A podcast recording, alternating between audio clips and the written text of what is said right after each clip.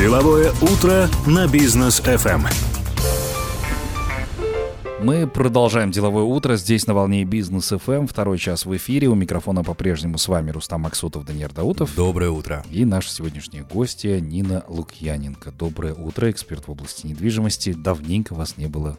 Доброе утро. Доброе утро. Нин, рады вас видеть э, в студии Бизнес FM. Вновь надеемся, что вот э, по хорошим случаям будем встречаться с вами. Но вот пока, пока получается так. Как раньше, э, шикарную недвижимость в Грузии обсуждать не приходится. Вот, э, Надеюсь, чуть позже пообсуждаем, пообсуждаем этот вопрос обязательно. Тоже. Да, ну вот сейчас вот такие вот у нас темы. А, Нина, хотелось бы, э, мы чуть позже обсудим а, тему приезда россиян в Казахстан в том числе, и вот эти вот весь ажиотаж и вся истерия с рынком недвижимости, с арендой и так далее. Но сейчас хотелось бы узнать вообще, что происходит с рынком недвижимости в общем в Казахстане, в мире, возможно, да, вы эксперт недвижимости по Грузии, по России, в Казахстан. В Китае там вообще ипотечный кризис был, да, что-то страшное творится. Что ну, происходит? надо отметить, надо отметить, что недвижимость это всего лишь маленький сегмент общей экономики, да, mm-hmm. поэтому, разумеется, если во всех странах что-то происходит, да, то не бывает так, чтобы это не влияло конкретно на нашу страну. Mm-hmm. А, плюс э, ко всему надо понимать, что все те экономические механизмы, которые внедряются внутри нашей страны, они ведь тоже стимулируют какие-то вещи э, в рамках э, объектов недвижимости, цен на недвижимость, количество сделок и так далее. Поэтому понимаю, к чему мы придем с вами в конце конце программы, да, то есть э, речь пойдет об аренде да. а, и, о, и о ценах на недвижимость в аренде. Краткий экскурс э, о том, что происходит вообще в целом. Да, то есть, но если мы будем говорить о ценах на недвижимость и о количестве сделок, то надо отметить, что невозможно было, чтобы не повлияла программа возможности взять э, остатки сверхизлишки mm-hmm. или как это еще назвать порог достаточности э, на приобретение недвижимости. Ну, по пенсионке. Это, по пенсионке. Я mm-hmm. говорю о пенсионке, поэтому эта программа действовала э, в тех порогах достаточности порядка год и два месяца, и поэтому э, большинство людей, конечно же, постарались этим воспользоваться, что и, собственно говоря, сработало, наверное, э, в, в увеличении числа сделок, ну и соответствующей последствия этого увеличения числа сделок – это некоторый рост. А если будем говорить о том, что происходит в мире, то есть одна из предпосылок к тому, что у нас ценник начал расти на недвижимость, это ковидная ситуация – Угу. За период, за последние несколько лет, надо отметить, что цены на недвижимость выросли во всех без исключения странах. Даже в таких консервативных, как Германия, например, за прошлый год цена на недвижимость выросла на 9,6%, что для них э, ну, просто вообще не, невероятные какие-то цифры. Да. Да? Поэтому если все эти факторы мы сложим, то надо отдать должное. Количество сделок, вот, например, в декабре, когда объявили о завершении этой программы, она не завершилась на самом деле, увеличились лишь пороги достаточности, то есть сейчас гораздо меньшую сумму можно изъять. А, и, тем не менее, продолжаются эти ситуации, продолжают совершаться такие сделки. Но, скажем, в декабре прошлого года прошлого, да, 2021 года у нас количество сделок достигло своего апогея порядка 96 тысяч сделок. А, соответственно, в апреле месяц порог достаточности увеличивается, и а, количество сделок на сегодняшний день где-то 30, 31, 32 тысячи ежемесячно. По моим ожиданиям, я думаю, что это тот уровень, который у нас останется, то есть фактически в три раза уменьшилось число сделок. На этом фоне многие застройщики задумались о том, какие механизмы предлагать сейчас рынку для того, чтобы сделки совершались том числе рассрочка, в том числе поиски каких-то других ситуаций и условий, чтобы все-таки увеличить этот поток. А, вот. Но а, я думаю, что до конца года мы в этой ситуации и останемся. Где-то 30, 33, 32 тысячи плюс-минус туда-сюда по Казахстану. И это нормальное стандартное количество, поэтому весь этот ажиотаж спал. И будем в этих рамках находиться. Теперь ближе к ценам. Да, то есть, но не секрет, что в этом году объявили порог достаточности. Ой, не, не порог, э, инфляционный порог э, и коридор инфляции объявлен в рамках а, двух цифр, да, впервые, когда две это цифры, да, до 18%, и это не маленькая сумма, поэтому здесь нужно четко понимать, что если у нас на 18% дорожает все вокруг нас, да, то есть обесценивается наша валюта, то недвижимость никак падать не будет. Да, поэтому мои ожидания такие, что никаких резких всплесков никаких нету, и к вопросу о россиянах, пребывающих без конца приходится развенчивать эту историю, когда говорим, вот приехавшие россияне скупают у нас недвижимость. Следует помнить о том, что скупать недвижимость иностранные граждане на территории нашего государства могут при одном условии, при наличие вида на жительство. Поэтому таких ситуаций достаточно мало, то есть это далеко не все, это долгая история, пока ты оформишь вид на жительство. И надо понимать, что эта волна, она не настолько влияет на цену продажи как таковую. На аренду, да, здесь будет совсем другая ситуация. Да. А, э, Нин, ну, в связи с тем, что россияне, да, действительно сюда приезжают, да, активно, многие задаются вопросом, а что в Москве будет с ценами на недвижимость, неужели упадут в ближайшее может, сейчас время? там что-нибудь да, себе приобрести? Себе... Да, вообще случится ли такое? Потому что многие уже шутят в интернете, дескать, когда ты меня разлюбишь, когда цены в Москве на недвижимость упадут, да? Но это никогда. Упадут ли цены на недвижимость в Москве? Я думаю, что экономическая ситуация обязательно повлияет. То есть все понимают, что сейчас происходит в России, и это только вопрос времени. Вы знаете, мем такой гуляет среди риэлторов – а, разных государств, да, куплю квартиру в Москве за столько-то, точную сумму сейчас не помню, и внизу комментарий, дорого даете, скоро будет на раза ниже. Поэтому тут вопрос выжидания и вопрос вообще в целом выжидания ситуации, потому что всегда находятся люди, у которых сильно зажало. Даже сейчас я думаю, что есть история, когда можно найти по выгодной цене. Да. Ну, Цели приобретения важно. Это да. Возвращаемся к нашему рынку. Вы наверняка, да, у вас уже несколько телеканалов и изданий брали интервью по поводу того, что происходит с рынком недвижимости здесь, в Казахстане, в частности, по аренде. Да, uh-huh. паника жутчайшая по сей день. А, многие там жалуются, что их выселяют из квартиры, но, как вы нам пояснили, это частные случаи. Но вот что происходит в целом, как вот это объяснить? И мне кажется, что надо наших казахстанцев, наверное, чуть-чуть успокоить по этому поводу, да. Ну, по поводу советов мы, наверное, уже в конце нашей программы дадим, mm-hmm. да. Вот mm-hmm. сейчас, если вы краткую такую картину дадите, да, что делать вообще в такой ситуации? Ну вот в первую очередь я бы хотела все-таки разделить текущую ситуацию последней недели от вообще ситуации на рынке аренды. Да? Mm-hmm. Я бы поделила ее на несколько этапов. Это первая ситуация, которая возникла в начале года после 24 февраля. Да. Да, то есть надо отметить, что э, спрос на аренду увеличился, но на аренду определенного сегмента. То есть когда были объявлены все эти действия, которые мы на сегодняшний день наблюдаем, между Россией и Украиной. То есть нашлась часть людей, которые захотели покинуть свою страну и найти определенное место для жительства. Поэтому мы наблюдали сюда приток уже граждан из России, и не только из России, а с территории постсоветского пространства, в том числе, например, Беларусь и так далее. Но сюда ехали, как правило, специалисты, которые не за работой, не за а, поиском такого стабильного места а, как правило, это была IT-сфера, да, то есть это люди, имеющие уже место работы, они сюда приехали для того, чтобы ну, свое какое-то спокойствие. Это небольшая была совершенно волна, и спрос поднялся на квартиры, так скажем, наверное, бизнес-класса, комфорт-класса, и а, люди в спокойном абсолютно режиме находились в поиске, велись переговоры об аренде, об аренде долгос... на долгосрочной основе и так далее. Да? То есть это первый поток, который был замечен нами. И надо отметить, что а, здесь, может быть, они не создали какого-то дополнительного спроса, просто сегмент а, бизнес-недвижимости, который стоял в аренде в хорошем состоянии, с хорошей мебелью, с техникой и по хорошим деньгам, вот на него появились и потенциальные арендаторы, которые эти объекты, собственно говоря, и арендовали. А вторая волна – это то, что у нас происходит сезонно и ежегодно. Это у нас август, да, то есть это приезд студентов, это поиск квартир в аренду это эконом-класс. И здесь, наверное, надо отметить э, в большей степени нашу беду а, в том плане, что большинство вузов, к сожалению, общежитиями не обеспечивает. Поэтому следующая волна моих интервью, серия интервью и погашение такой паники, да, это когда как бедным студентам, как им бедным несчастным снять здесь в аренду жилье, ну и желательно с подселением, да, то есть когда 8 человек а, хотят в одну квартиру заехать и так далее. Ну, то есть эта история стандартная, она происходит у нас ежегодно. Каждый год, когда начало учебного года, мы с ней сталкиваемся, когда люди приезжают, ищут, и а здесь надо делить, наверное, некоторые Вопросы отдельно, вопрос арендодателя. Кого бы хотел видеть в качестве uh-huh. арендатора, а арендодатель. Да? И вторая ситуация, какого бы арендодателя и какую квартиру хотел бы видеть студент. Да. То ну. есть это две такие разные вещи. И третья ситуация – это ситуация, которая произошла 21 сентября, когда мы наблюдаем очереди на нашей границе и приезд сюда граждан из России в частности.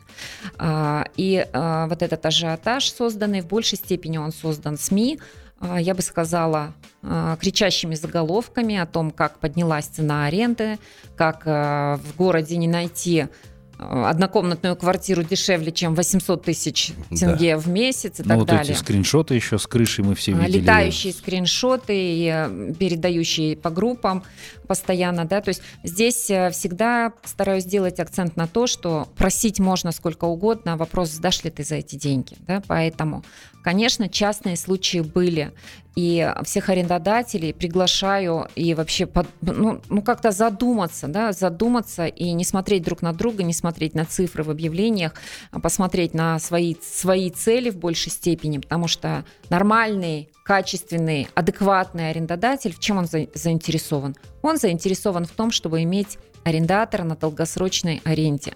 А важно сейчас понимать, что все те люди, которые стоят на границе, они ведь не стремятся на данный момент времени, они не в Казахстан едут, они покидают свою родину, свою, да. свою страну и а, хотят выехать за пределы своего государства по определенным причинам. Поэтому пока что речь идет о том, что они сюда не, долгосро... не на долгосрочку приехали. То есть это разовое, то есть есть вероятность вот посмотрите на своих арендаторов, которые у вас живут давно и долго, насколько серьезно они платят, насколько качественно пользуются вашей недвижимостью, да, потому что здесь есть вероятность разовой наживы. Можете потерять долгосрочного, единожды поднять, но граждане из России приезжают сюда пока что только осмотреться. Ну и это показывает официальная статистика, что из количества, из общего количества заехавших уже 80% выехали. Ну, да? Да. То есть это разовая история. Поэтому на фоне этих разовых историй что происходит? Да, безусловно, есть отдельные арендодатели, поднявшие цену. Есть не отдельные, а масса арендодателей, которые подняли цену в объявлениях.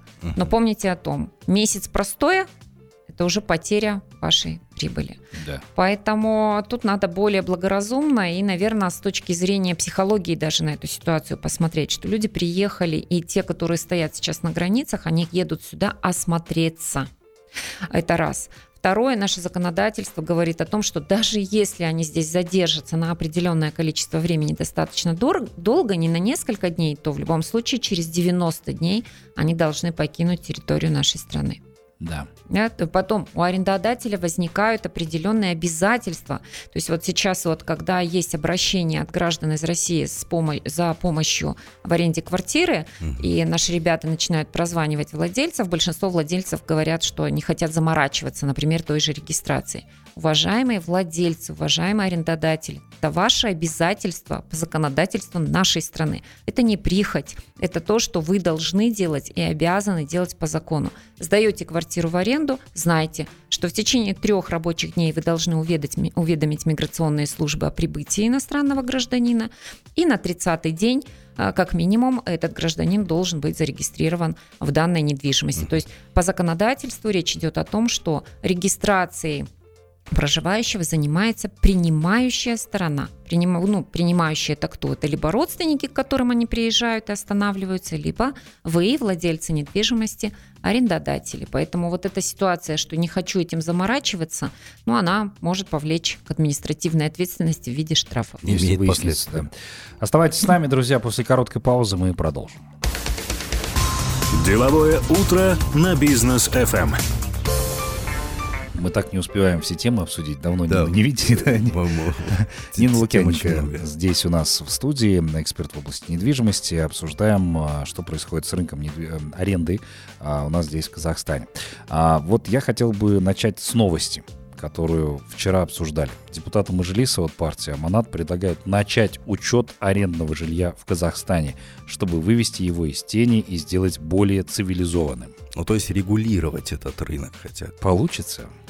А вот смотрите, а здесь тоже две вещи. Я вчера нескольких депутатов слушала с этим предложением о том, что рынок аренды нужно регулировать. Да. Да. А что мы понимаем под регулированием рынка аренды? Ну, как обычно, цены будут говорить. Да, будут спускать цены Да. сверху, да, то есть и вот э, то, о чем вы сейчас, Рустам, сказали, да, что нужно вывести из тени, а может быть это тогда учет и отчетность, да, и аналитика и статистика, то есть это все-таки две разные плоскости абсолютно, и два разных э, связанных между собой, но не до конца связанных события, скажем, да, то есть учет и отчетность пытаются наладить уже последние несколько лет, поэтому это далеко не новость, а, что это надо делать, да, действительно, а, Ну, выводить этот рынок Вспомним из тени. ковидные наши годы, да, когда нам пытались статистику, собственно, давать. Мы... Да, да, да. Поэтому статистика и аналитика, сколько у нас квартир, почем они сдаются, платятся ли налоги, а, кто там проживает, да, из каких стран. Это учет, аналитика и статистика. А вот регулирование, регулирование, что под этим мы понимаем? Если речь идет о регулировании цен, то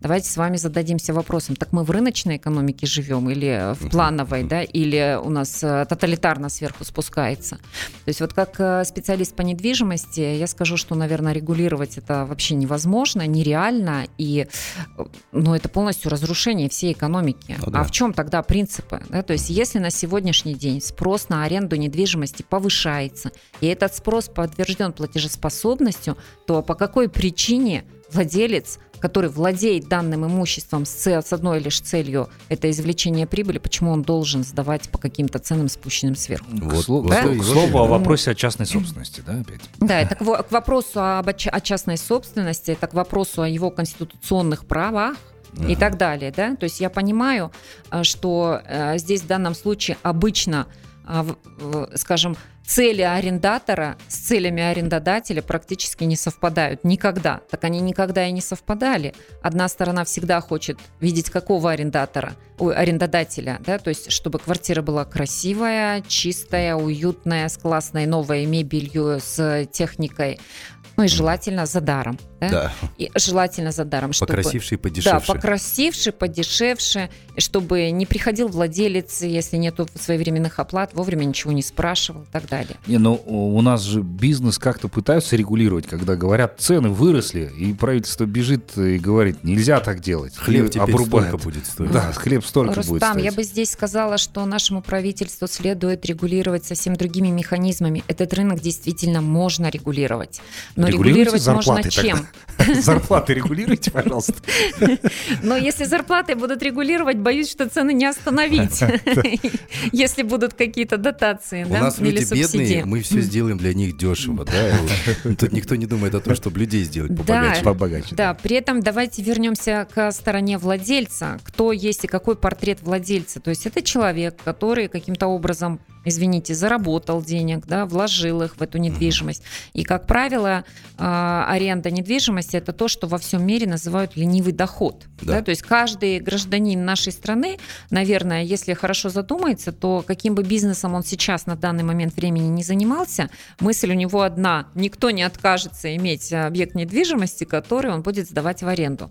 Так вот, цели арендодателя, они несколько иные, чем у арендатора. Кого бы хотел видеть в качестве, арендодателя, в качестве арендатора арендодатель, владелец квартиры, да? Он бы хотел иметь платежеспособного, желательно, чтобы он заплатил за год вперед, да, не, не наносил ущерба его имуществу и его недвижимости, желательно, чтобы был гарантийный депозит, да, ну и по возможности вообще, чтобы не пользовался. Чтобы жил на чтобы- работе, а раз в неделю Да-да-да, приходил приехал, переночевать. переночевал и все, да, то есть, ну, в данном случае это факт, это так.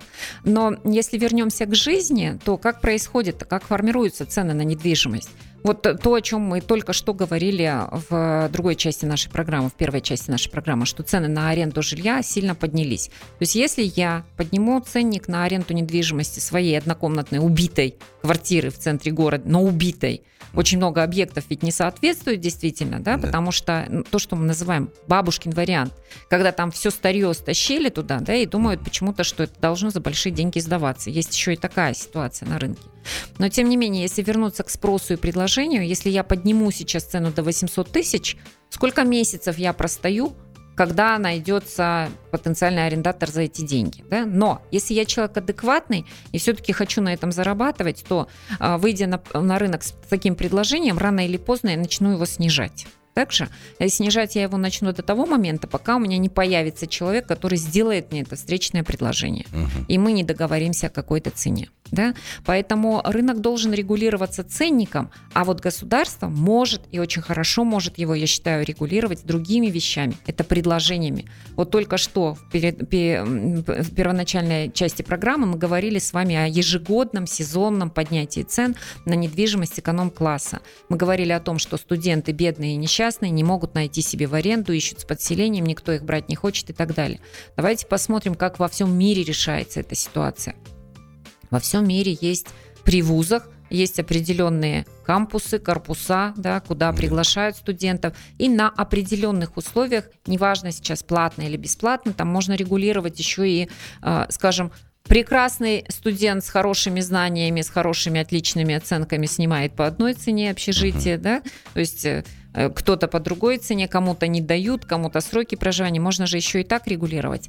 И в данном случае я бы хотела отметить, как бывший преподаватель, я, я я преподаватель вуза, который видел этих студентов и, наверное, поддерживает в большей части э, эту проблему, что эту проблему нужно решать. То есть у нас ведь вузов большинство частные не государственные, и да. оплата за вузы достаточно большая. И если государство со своей стороны этим вузам помогло бы, например, там, выделением каких-то земельных участков или там, подведением коммуникаций или еще чем-то, но при этом обяжет вузы построить общежитие. общежитие. Ведь у нас часть проблемы снимется, согласитесь. Вот вам чем не регулирование рынка. Но у нас уже некоторые наши друзья предлагали вообще все вузы вывести за пределы города Алматы. Это решит и проблемы пробок, и студенты там спокойно будут в своем комьюнити еще, еще, еще я даже помню такие ситуации, когда я вот учился в ВУЗе, а, и были проблемы, когда приезжают студенты и говорят, нужна, нужна комната в общежитии, дайте нам. Узнавали, что общежитие сдается семьям, а, да, там, там, там совсем не студенты проживали. Совсем не студенты и на долгий срок. Но вот э, я, я бывший преподаватель нашей Казахстанской академии управления угу. Турарас, имени Турара Раскулова, да, которая находится на Джандосова, правды, угу. грубо говоря. Так вот, я скажу, что я и студентка этого вуза, и в свое время я начинала жить в общежитии. Да, ну... там были эти общежития. Но что произошло? То есть там большие корпусы были, что произошло? То есть когда пошла приватизация, помните эти годы, когда у нас возникло право частной собственности, эти все, привати... эти все общежития были даны, приватизированы, да, они были приватизированы для преподавателей, да. далеко не для всех, к сожалению, там mm. получилось. Мне не получилось, например. Мне пришлось зарабатывать и покупать за свои деньги. Ну, то есть там тоже определенные механизмы были, кто мог, кто не мог и так далее. И большинство, как скажу, как человек, который начиная с 2001 года ушел работать в сферу недвижимости, большинство этих объектов впоследствии были выставлены на продажу и проданы. Ну, да? вот. То есть вот. студентов лишили, а преподавателей вроде как жильем обеспечили или или не обеспечили, надо было там или не надо, это другая сторона медали. Ну и произошло как-то так. Поэтому это один из способов, и рынок можно регулировать только предложением только тем, что будет предоставлены какие-то другие условия, угу. тогда ценник сам по себе просто-напросто вернется а, на круги ну, своя. Можно вопрос? Да. Вот здесь как раз э, партия Монат говорят, давайте будем все это регулировать, контролировать и так далее. Да? Э, я здесь четко прочитал, да, что, скорее всего, арендодателю тому же придется оплачивать налоги в будущем. Но сейчас Отразится это на... ЕСПшку платят, да, вроде как и все. Ну да, проблем и, нет. Да, да, то, то есть, а, но это поправки сейчас уже обсуждаются, Абсолютно. они пока Предлаг... не приняты. Это, это пока предложение. Да, да, пока предложение. Как регулировать, но в отношении коммерческой недвижимости уже изменения должны угу. с начала года, возможно, мы уже увидим, если это будет принято. То есть ценник налога на аренду коммерческой недвижимости предполагают, что по спецналоговому режиму это сдавать будет нельзя. Понятно. А что касается вообще цен на те же самые квартиры, дома и так далее? Потому что вот сейчас то, что мы наблюдаем, ну, они растут куда-то вверх, и непонятно, да? А, нам в правительстве всегда говорят, наблюдается дефицит жилья. Хотя, в, если мне не изменяет память, там в столице у нас в Астане сейчас э, несколько десятков тысяч квартир, которые никак не могут продать, и э, что-то там сейчас будут с этим делать. Вот. А что будет дальше с самими ценами на квартиры? Потому что инфляция, зарплаты не растут, а цены на недвижимость растут. С одной стороны, и не хватает недвижимости, с другой стороны, кто-то говорит, что ее слишком много, ее никто не покупает, а она дорогая. Вот ситуация вообще абсурдная и какая-то комичная Она получается. абсурдная, но при этом во всем мире это самый дорогой товар. Ну да. Да, то есть у нас сейчас, э, к сожалению, большинство желающих и не имеющих и не владеющих квартирами говорит о том, что они должны стоить копейки. А кто вам сказал-то, что они должны стоить копейки? Цикл совершения Мгм. Вот застройщик, когда строит, да, вот многие спрашивают, какая прибыль, вот у них там сверхприбыль и так далее. А вы не задумывались на том, что это не тот товар и не тот продукт, который за месяц или за два можно создать? Да. Это объекты, которые а, годами строятся. 2-3 года на возведение жилого комплекса требуется. Так вот, он, его же вся прибыль на зарплату, на, на строительные материалы, на все прочее, она же распределяется на весь период строительства. Да. Да, поэтому это нельзя не скидывать со счетов. И второй момент. Ну вот текущую ситуацию посмотрим, начиная с пандемии. Посмотрите, что произошло. То есть, когда он планировал строить, у него были одни мысли. Цены на Да. стройматериалы. там Цены на были. стройматериалы, расчеты его были, когда он введет Да. в эксплуатацию, сколько объектов он, он сможет продать да, к этому моменту, к, Мгм. к моменту завершения. А тут трах-бах, пандемия, стройка остановлена, да, период, цикл завершения-то он продлился. Поэтому многие застройщики, к сожалению, за борт вылетели со своими проектами. То есть, когда он как предприниматель планировал, он рассчитывал на определенную прибыль, а получил-то совершенно иное, Мгм. Поэтому многие проекты и объекты, они вообще под вопросом завершения на сегодняшний день. Вот. И если возвращаться к ценам на недвижимость, мое мнение, у нас на данный момент времени сейчас, я считаю, вот по Алматы и по Астане у нас парадоксальная ситуация, когда у нас вторичная недвижимость стоит практически столько же, сколько первичная. Да. Но вторичная, простите, она 60 лет в эксплуатации уже была. Мгм. Да? То есть у нее коммуникации все старые, у нее фасады, крыши, Мгм. все текущее или уже обшарпанное такое, да? Вот. Поэтому мое видение такое, что вторичный рынок достаточно сильно переоценен. А, В этом ему помогла, конечно, программа возможности воспользоваться ЕНПФ. И э, по моим ожиданиям, до конца года все-таки вторичная недвижимость, я говорю опять не запрашиваемых ценах, потому что все смотрят на цены в объявлениях и считают, что они растут. А, И только мы, риэлторы, как бы нас ни ругали, и только мы, риэлторы, наверное, знаем, что этот объект недвижимости стоит, например, полгода в Мгм. продаже, да, и Да. никак не продается. Да, он с этой ценой стоит, но кто вам сказал, что он по этой цене продается? Пока продавца не зажмет очень сильно, пока у него там ситуация какая-то не возникнет, да, ценник мы не снижаем. Вот, поэтому если говорить о ценах фактических сделок на вторичной недвижимости, ребята, они падают Мгм. падают. В фактических сделках происходит фактически сделка там, где у продавца сложились какие-то обстоятельства, у него серьезные мотивы есть для продажи такой недвижимости. Поэтому ищите и найдете.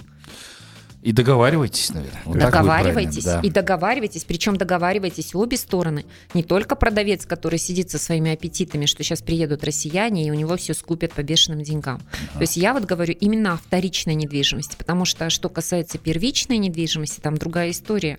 Там же действительно цены на материалы, отсутствие производства в стране, Да. да, и э, то, что сейчас называют со всех сторон, вот мне очень нравится, я пе- я периодически слушаю ваши программы с Максимом Барышевым, да, то есть вот этот термин, заметили, у нас появился во всем.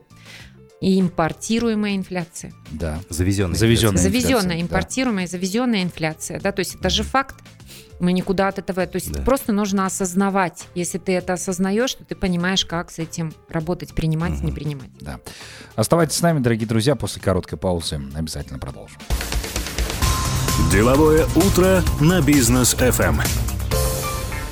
Мы продолжаем наше общение. Нина Лукьяненко здесь э, по-прежнему с нами, эксперт в области недвижимости. Нина, а, ну, многие наши слушатели вас помнят по проектам, которые мы здесь, э, собственно, активно с вами рекламировали. Я надеюсь, что в дальнейшем тоже будем это делать.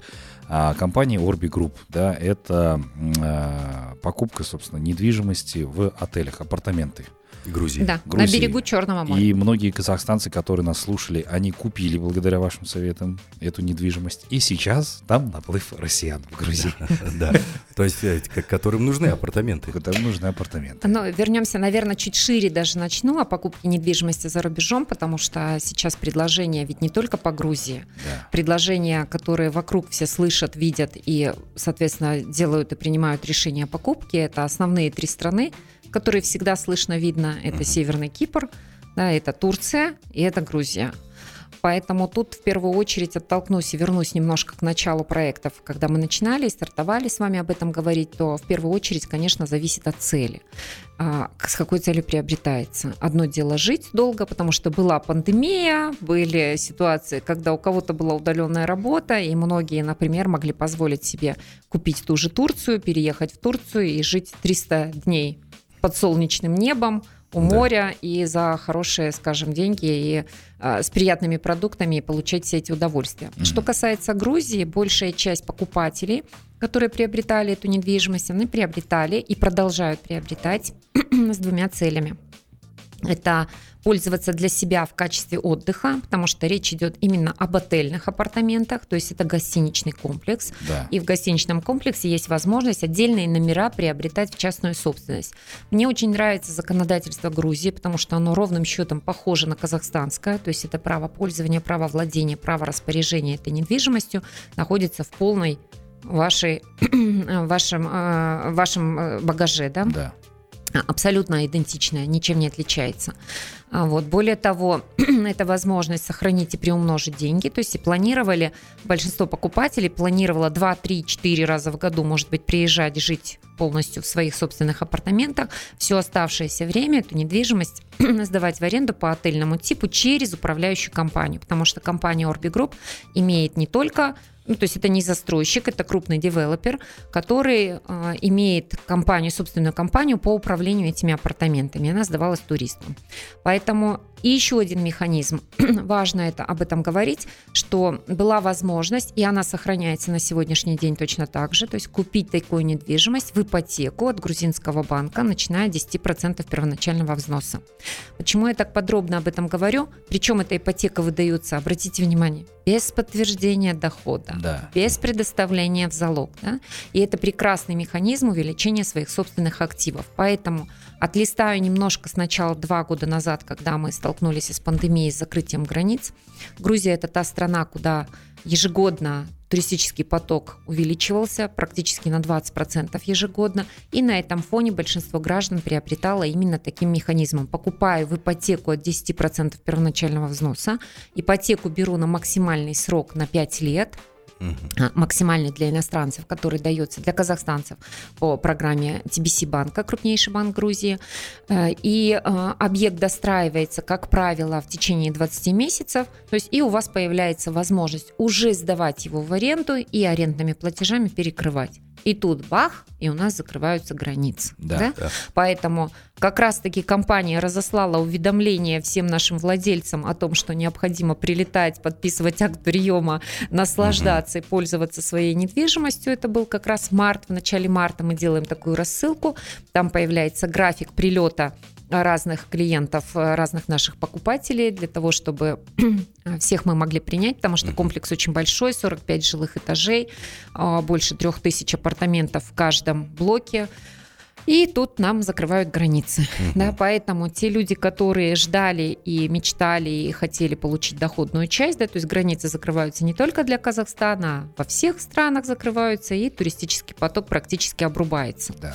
А здесь хочу отметить, что именно на тот момент сложились обстоятельства, что границы-то закрылись для грузинских граждан в том числе. Поэтому все те, кто успел оформить право частной собственности в первом нашем блоке, в А-блоке, они имели возможность даже в пандемию извлекать доход, просто внутренний туризм. То есть, условно, если мы планировали изначально, что эти объекты будут сдаваться туристам в аренду иностранным туристам, условно там в сезон по 100 долларов в сутки, но в пандемию они не сдавались по 100 долларов в сутки, сдавались максимум по 40. да. Но Да. тем не менее был получен доход. Те клиенты, которые, те наши владельцы, которые не успели подписать право частной собственности, да, остались немножко за бортом. Ну и теперь как говорится, вернемся в дни наших событий, не было бы счастья, говорят, да несчастье помогло. Да. Поэтому тут отмечу еще один период времени, это январь нашего года. Да. Да, и в январь нашего года мы получили очень много звонков от наших текущих казахстанских владельцев нашей недвижимости, которые звонили и говорили, ребята, как мы рады, что у нас вообще есть да, то есть это запасной аэродром, называем это так. В качестве запасного аэродрома, что у нас есть недвижимость в Грузии. Да, закрыты перелеты, но я точно знаю, что если вдруг здесь что-то, не дай бог, произойдет, да, то мне есть Есть Куда- куда ехать, где да, поставить есть, да. ногу, как минимум. Мгм. Да, это отельный номер, да, он небольшой квадратуры, это студии, как правило, там до 30 квадратных метров, но Но тем не а, мы менее. получили очень, благода- очень много благодарных звонков, когда человек просто чувствовал собственное спокойствие. Да? Возвращаясь к ценнику, то есть они понимали, что они эти объекты недвижимости условно приобрели под ключ, в состоянии под ключ. То есть это реально, у него есть возможность взять чемоданы и добраться в свою квартиру, в свою недвижимость. Вот. Эта история сейчас также, наверное, распространяется на граждан России, Украины, Беларуси, которые сейчас большим потоком едут в Грузию, очень большим потоком. Ну и Грузия, она, конечно, схватила первую волну мигрантов, потому что там 360 дней в году безвыездное пребывание, там возможность открыть бизнес, никакие Это- это разрешительные феврале документы. еще, да? не. Это февраль был, да, это был февраль, поэтому туда большая волна уехала, и надо отметить, что на данный момент с чем мы сталкиваемся, это с тем, что большинство наших собственников даже задумываются, сдавать ли сейчас посуточно а, в аренду, да, то есть какой ценник, где они больше смогут отыграть, да, сдавать это посуточно в аренду туристам, либо очень большой спрос сейчас идет на помесячную аренду, да, то есть там готовы снимать в этих же апартаментах жить. Настолько волна большая, настолько все заполнено, э, и настолько, то есть тут уже каждый решает для себя в зависимости от того, какую управляющую компанию он выбрал, поэтому кто-то говорит, что пусть будет чуть меньше, но помесячно, зато у меня стопроцентная заполняемость в течение месяца. А кто-то, ну вот сезон, например, летний сезон, конечно, надо отметить, что и пять городов Казахстана были прямые перелеты в Грузию, потому что еще далеко в Европу-то не, не, не каждый желает лететь отдыхать, и все Да. хотят доброго, хорошего солнышка, моря, да, вкусной еды. И поэтому у нас в этом году э, прямые рейсы были из пяти городов, включая Алматы, Батуми. Э, Air Astana поставил рейсы. И Fly Aristan у нас летал, и пока что, по-моему, до, до середины октября еще есть перелеты. А вот давайте мы же любим цифры приводить. Вот сколько, напомните, тогда они стоили, когда мы с вами активно запускали Мгм. программы, и сколько Мгм. сейчас там стоят Апартаменты. Апартаменты, Да, напомню. Значит, э, вообще напомню о том, что такое компания Орби и как она появилась в Казахстане. Да? То есть Орби это крупнейший девелопер. А, Грузии, это грузинская компания, да, то есть, ну, это грубе- гру- крупнейший девелопер, который имеет за плечами очень много реализованных проектов. Начинала компания строить жилых домов и в 2011 году перешла на формат строительства апартаментов под сдачу в аренду. А, Обратила внимание компания на то, что это очень хорошо продается, очень хорошо продается, и на сегодняшний день вся Грузия и в частности Батуми, наверное, старается повторить тот успешный опыт, который они видят у крупнейшего застройщика и лидирующей компании. А, Отдел продаж открылся в Казахстане в 2017 году. На тот момент проект был на котловане, и он был заявлен как крупнейший проект на территории постсоветского пространства, крупнейший гостиничный комплекс, и мало кто верил. Знаете, ну это такая история, когда действительно сложно поверить, что здесь в течение полутора лет могут появиться объекты с Да. 3,5 тысячи апартаментов, 45 жилых этажей, не считая коммерческие площади.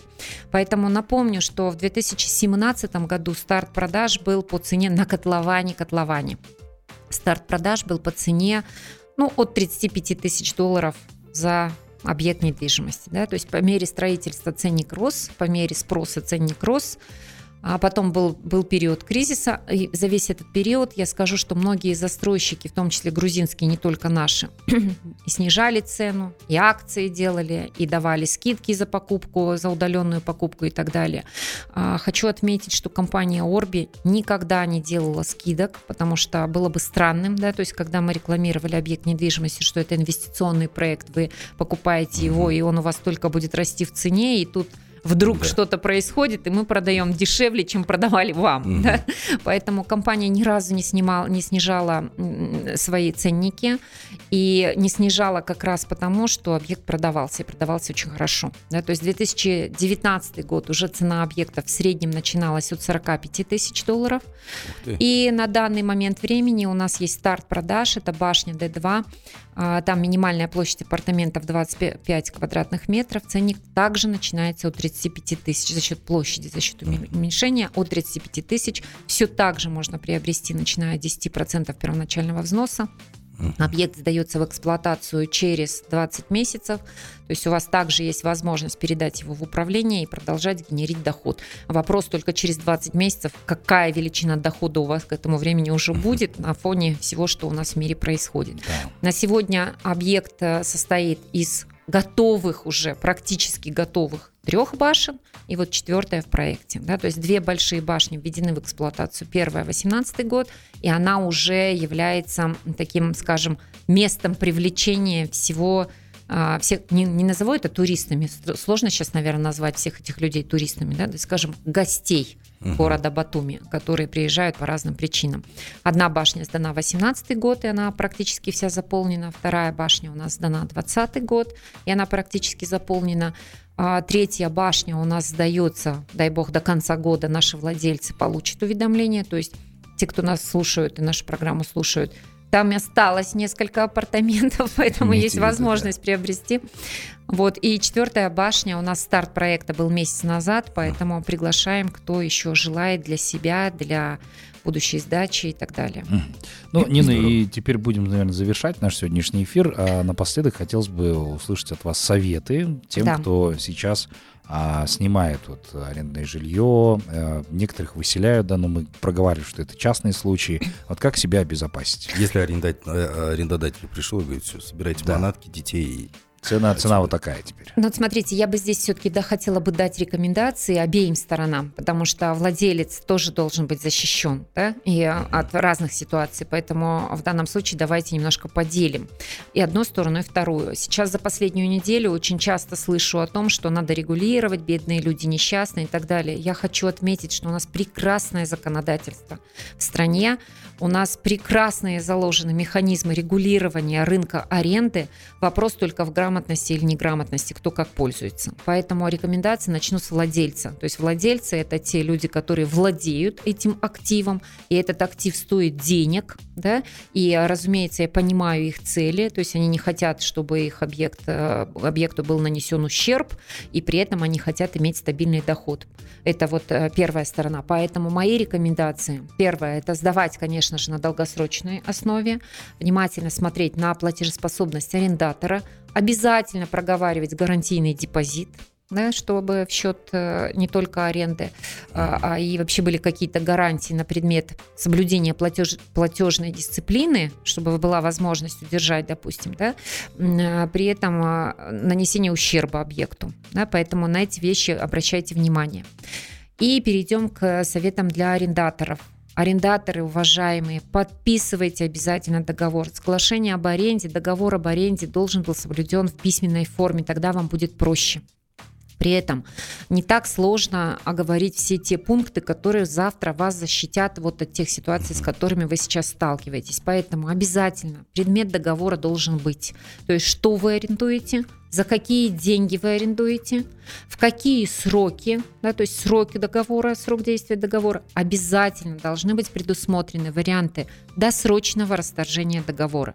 То есть даже если вы как э, стороны, это должно, э, собственно говоря, страховать обе стороны в договоре. То есть если стороны подписывают, например, стукнули по рукам и сказали, что аренда будет год, тем не менее вы видите, как меняются все обстоятельства вокруг нас, жизнь меняется и все может произойти.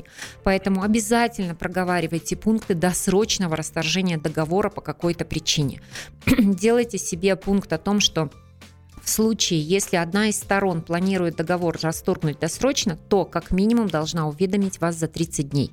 Это страхует как арендодателя, то есть если вас арендатор уведомляет за 30 дней, у вас появляется возможность в течение этих 30 дней найти нового арендатора. И таким образом ваш финансовый поток никуда не денется. И та же самая ситуация с арендатором. Да, тоже. Если вас уведомляют и просят вас освободить эту недвижимость, то вас должны уведомить за 30 дней до расторжения, чтобы у вас также появилась возможность найти другой объект. Uh-huh. При этом я хочу сделать большой и серьезный акцент на том, что даже если этот пункт в договоре вами по каким-то причинам не оговорен, то он оговорен в Гражданском кодексе. Досрочное расторжение договора должно происходить как минимум с уведомлением за 30 дней. Помните об этом. И еще один немаловажный аспект, который, наверное, даже не связан с последними событиями, а связан с тем, что цена может меняться на аренду, а, она может по разным причинам меняться, поэтому, когда вы подписываете долгосрочное соглашение, обязательно предусматривайте пункт о том, что будет происходить и как должно происходить, если одна из сторон сделает предложение об изменении стоимости аренды. Угу. Все то же самое. Здесь как минимум нужно предусмотреть уведомление за 30 дней. Ну и обычно, если раньше, когда мы жили в более-менее спокойном мире, очень многие долгосрочные договора мы привязывали, и стороны привязывали к курсу доллара. Да? То есть сейчас привязываться к курсу доллара вообще нет никакого да. смысла, потому что он скачет в ту или иную сторону.